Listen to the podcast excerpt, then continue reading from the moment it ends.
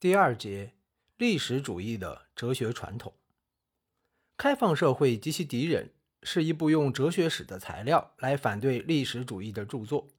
根据波普尔的理解，历史主义的传统源远流长，根深蒂固，它与西方哲学同时诞生，并贯穿于西方哲学史的全过程，在现代达到了鼎盛阶段。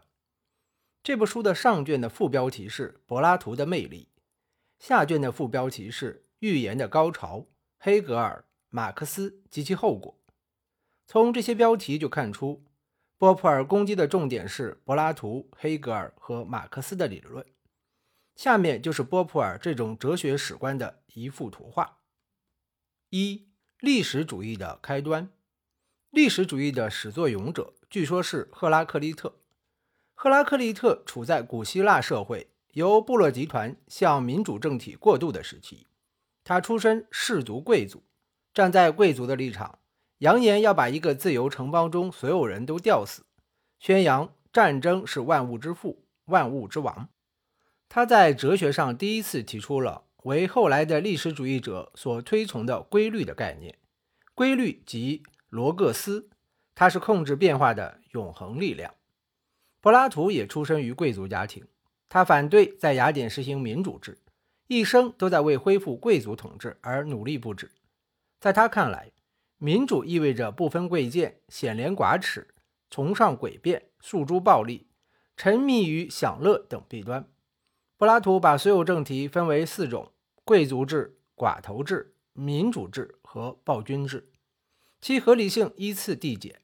贵族制是最好的政体，暴君制是最坏的政体。他警告雅典人，如若不放弃民主制，那么等待他们的命运就是接受暴君统治。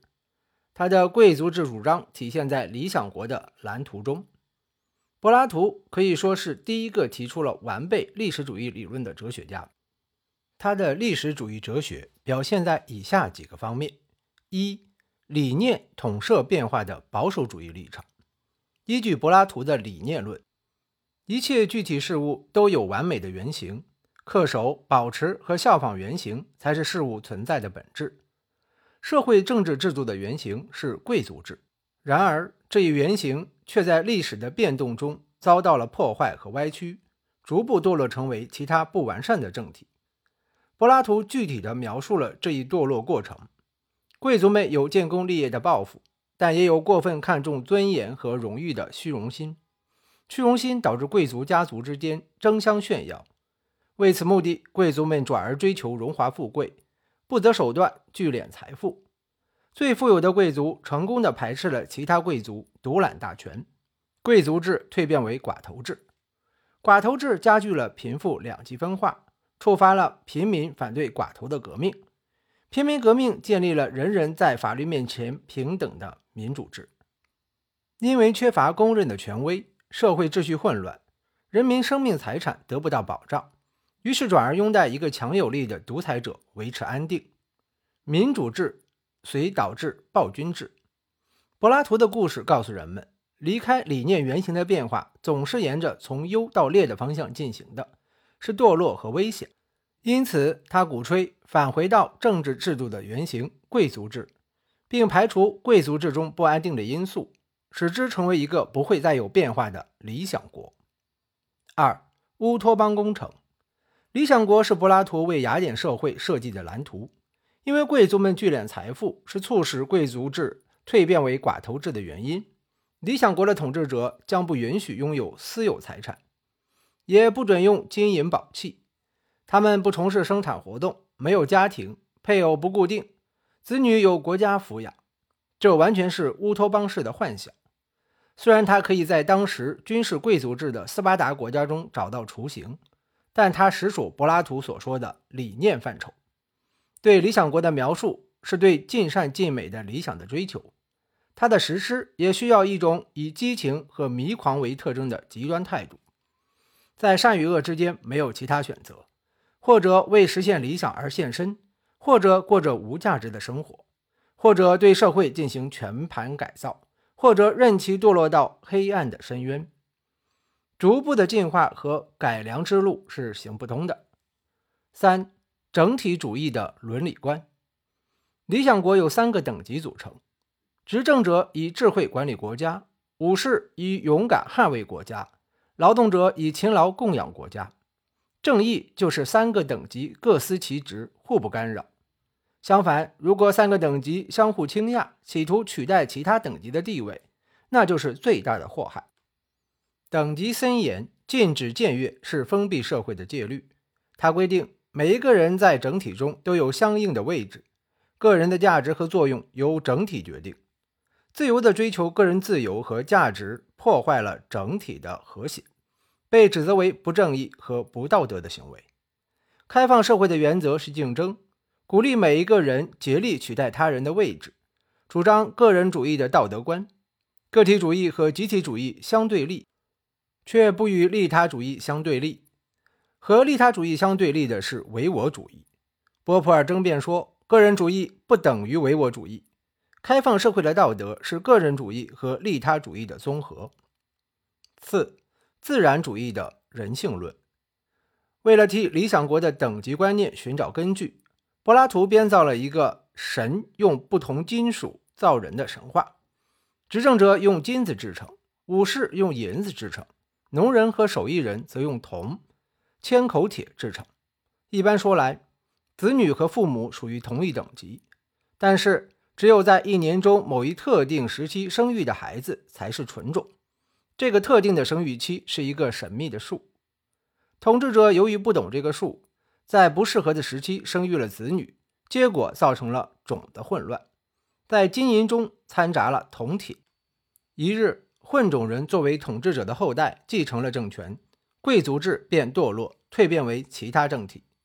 柏拉图承认这番话是神话，但是他在神话中却向人们传达了一个后人不容忽视的观念，即人的自然属性上的不平等是人在等级上贵贱之分的依据。所以，有些历史主义把历史规律归结为生物学规律，他们可以从柏拉图那里汲取血统论和种族主义的成分。五、极权主义的政治理想模式。柏拉图的政治哲学是一个极权主义的模式，这并不是说历史上的极权主义者都以理想国为蓝本，而是说他们都在柏拉图的模式中提出问题，解决问题。柏拉图的中心问题是：谁应当统治？他的结论是，哲学家应当做王。后来的政治哲学家没有采用柏拉图的结论，却使用不同的语言回答了柏拉图的问题。中世纪流行的君权神授说认为，只有获得上帝恩准的人才有资格统治。近代的社会契约论者认为，只有代表国民意愿和利益的人才能统治。现代的历史主义者则说，只有高贵的种族或阶级才应当是社会的主人。这些说法的本质都是极权主义，他们所要解决的中心问题——谁应当统治，本身就是一个极权主义的问题。这个问题已经预先设定，国家的前途是受历史规律支配的。解决谁应当统治这一问题的核心，就是回答谁掌握了这一规律。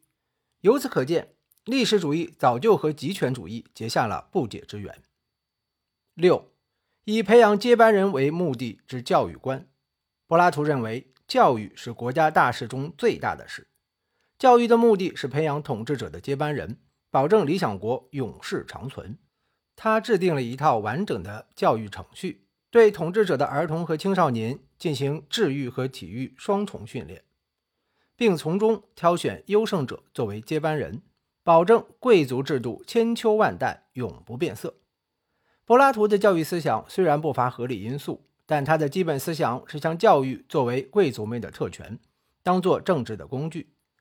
这种教育观在实践中遇到不可解决的矛盾。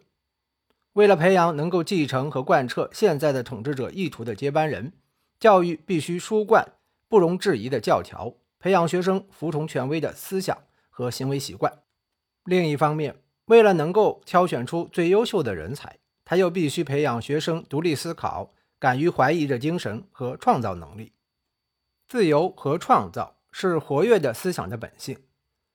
最有才智的学生总与教条式的教育格格不入。以培养接班人为宗旨的教育制度，企图保证统治者在精神上和体力上的优势，但他培养出来的却只能是唯唯诺诺的庸才，他的失败是不可避免的。柏拉图哲学是西方哲学的主要源泉。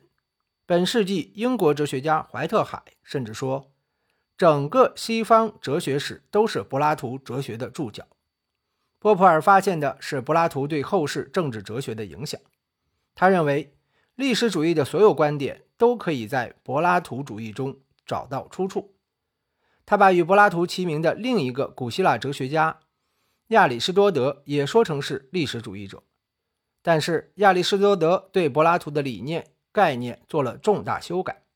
理念不是高居事物之上，而是贯穿于事物发展之中的稳定形式。这一修改也改变了人们对历史规律的理解。它要求人们不要在社会之外去寻找历史规律，而是肯定历史规律。即存在于社会和自然界发展过程之中。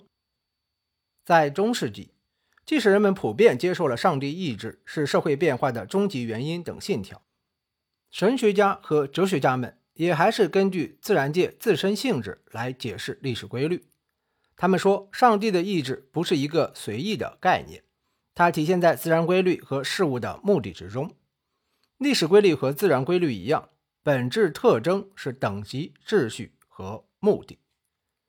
二、黑格尔的新部落主义。黑格尔建立起了哲学史上最为完备的体系。波普尔对黑格尔哲学却充满了厌恶鄙薄之情，斥之为逻辑混乱、武断专横的满纸空言。他借助黑格尔的论敌叔本华的话说：“黑格尔不仅在哲学上，而且在德国文学的所有形式上。”都造成了一种破坏性的，或者更严格的说，一种麻醉人的，也可以说是一种瘟疫般的影响。随时对这种影响进行有力的反击，是每个能够进行独立判断的人的责任。因为如果我们沉默，还有谁来说话呢？这段话虽然充满偏激态度，但却表达了波普尔的立场。他赞成叔本华的判断。在严肃的理论家看来。没有多大价值的黑格尔哲学之所以能够显赫一时，是因为它靠政治权威的扶植而成为普鲁士国家的官方哲学。黑格尔哲学迎合了普鲁士国王建立文化霸权之需要，这也是一个专制制度抵御英国自由主义思潮和法国大革命精神之需要，是封闭社会在新的历史时期对开放社会的反扑。因此，波普尔把黑格尔哲学称为新部落主义。波普尔的新部落主义的核心是国家至上论，或者更确切地说，是普鲁士国家至上论。他的绝对唯心论说，思想、自然界和社会中一切现象和事物都服从于绝对观念的辩证法规律。在社会历史领域中，客观化的绝对观念在国家中达到了世界精神的最高阶段。支配世界精神运动的就是历史规律。根据历史规律，世界精神经历了东方国家、希腊、罗马国家和日耳曼国家三个阶段。日耳曼国家的最高形式是普鲁士国家，在这里，世界历史发展到了顶峰和终点。在黑格尔著作中，充满了对国家的狂热崇拜和赞美。国家是存在于地球上的神圣观念。我们必须把国家当作地上的神灵来崇拜。国家是上帝在世界中的禁军，国家为自身而存在。国家是实现了的现实存在的道德生活，是伦理精神的现实，是理性的形象和现实等等。黑格尔也曾谈到思想自由，但又毫不含糊的规定。思想自由和思想才干在国家中产生，科学必须寻求国家保护，国家必须决定什么是客观真理。德国法西斯主义和黑格尔宣传的国家主义和民族主义有着直接联系，所不同的是，法西斯主义把黑格尔哲学中思辨的世界精神规律转变为种族进化规律。在唯心论中添加了血统论。法西斯主义对黑格尔的历史主义的继承表现在以下几个方面：第一，黑格尔把国家当作民族精神的体现，法西斯主义进一步把国家的民族性归结为种族血统。第二，黑格尔认为社会历史是民族精神斗争的历史，一个国家是另一个国家的天敌，国与国之间的争执只能用战争解决，在战争中，国家不负任何道义责任，胜负是历史的唯一仲裁者，战争还是保持民族精神健康的道德净化剂。这种战争合理论是法西斯发动侵略战争的依据之一。第三，黑格尔鼓吹英雄崇拜，把英雄和领袖说成是世界精神的代理人和人民的灵魂领导者。群众只有跟随英雄和领袖等世界历史人物，才能把不自觉的追求变成有目的的、有意义的壮举。法西斯的元首中心论和煽动群众狂热的英雄主义，与黑格尔的这些思想一脉相承。三、马克思的科学的历史主义。波普尔最后把矛头转向了马克思主义，他把法西斯主义和马克思主义说成是黑格尔哲学的右翼和左翼。马克思主义抛弃了黑格尔哲学的唯心主义外壳，吸收了关于辩证发展的规律性的思想。便把规律概念的意义从唯心论颠倒成唯物论。历史规律不再是世界精神的规律，而是物质生产的规律。历史按照生产力和生产关系相互作用的规律发展，分别经历原始社会、奴隶社会、封建社会、资本主义社会和共产主义社会的顺序。资本主义社会的经济规律包含着资本主义灭亡的命运，还造就了自己的掘墓人——无产阶级。无产阶级战胜资产阶级，社会主义代替资本主义，并进而发展到共产主义，是不依人的意志为转移的不可抗拒的历史规律。波普尔把马克思主义看作是迄今理论中最纯粹、影响最广泛，因而也是最危险的历史主义。这是因为马克思主义已经摆脱了传统的历史主义所具有的幻想的、宗教的、思辨的和形而上学的色彩。他把对历史规律的研究作为一门科学，并且援引了科学中的事实来说明历史主义。使波普尔最感不安的正是马克思历史唯物主义的科学性。他于是提出了一个至关重要的问题：马克思的历史主义是否具有科学真理的特点？对这一问题的否定回答，构成了他批判马克思主义的焦点。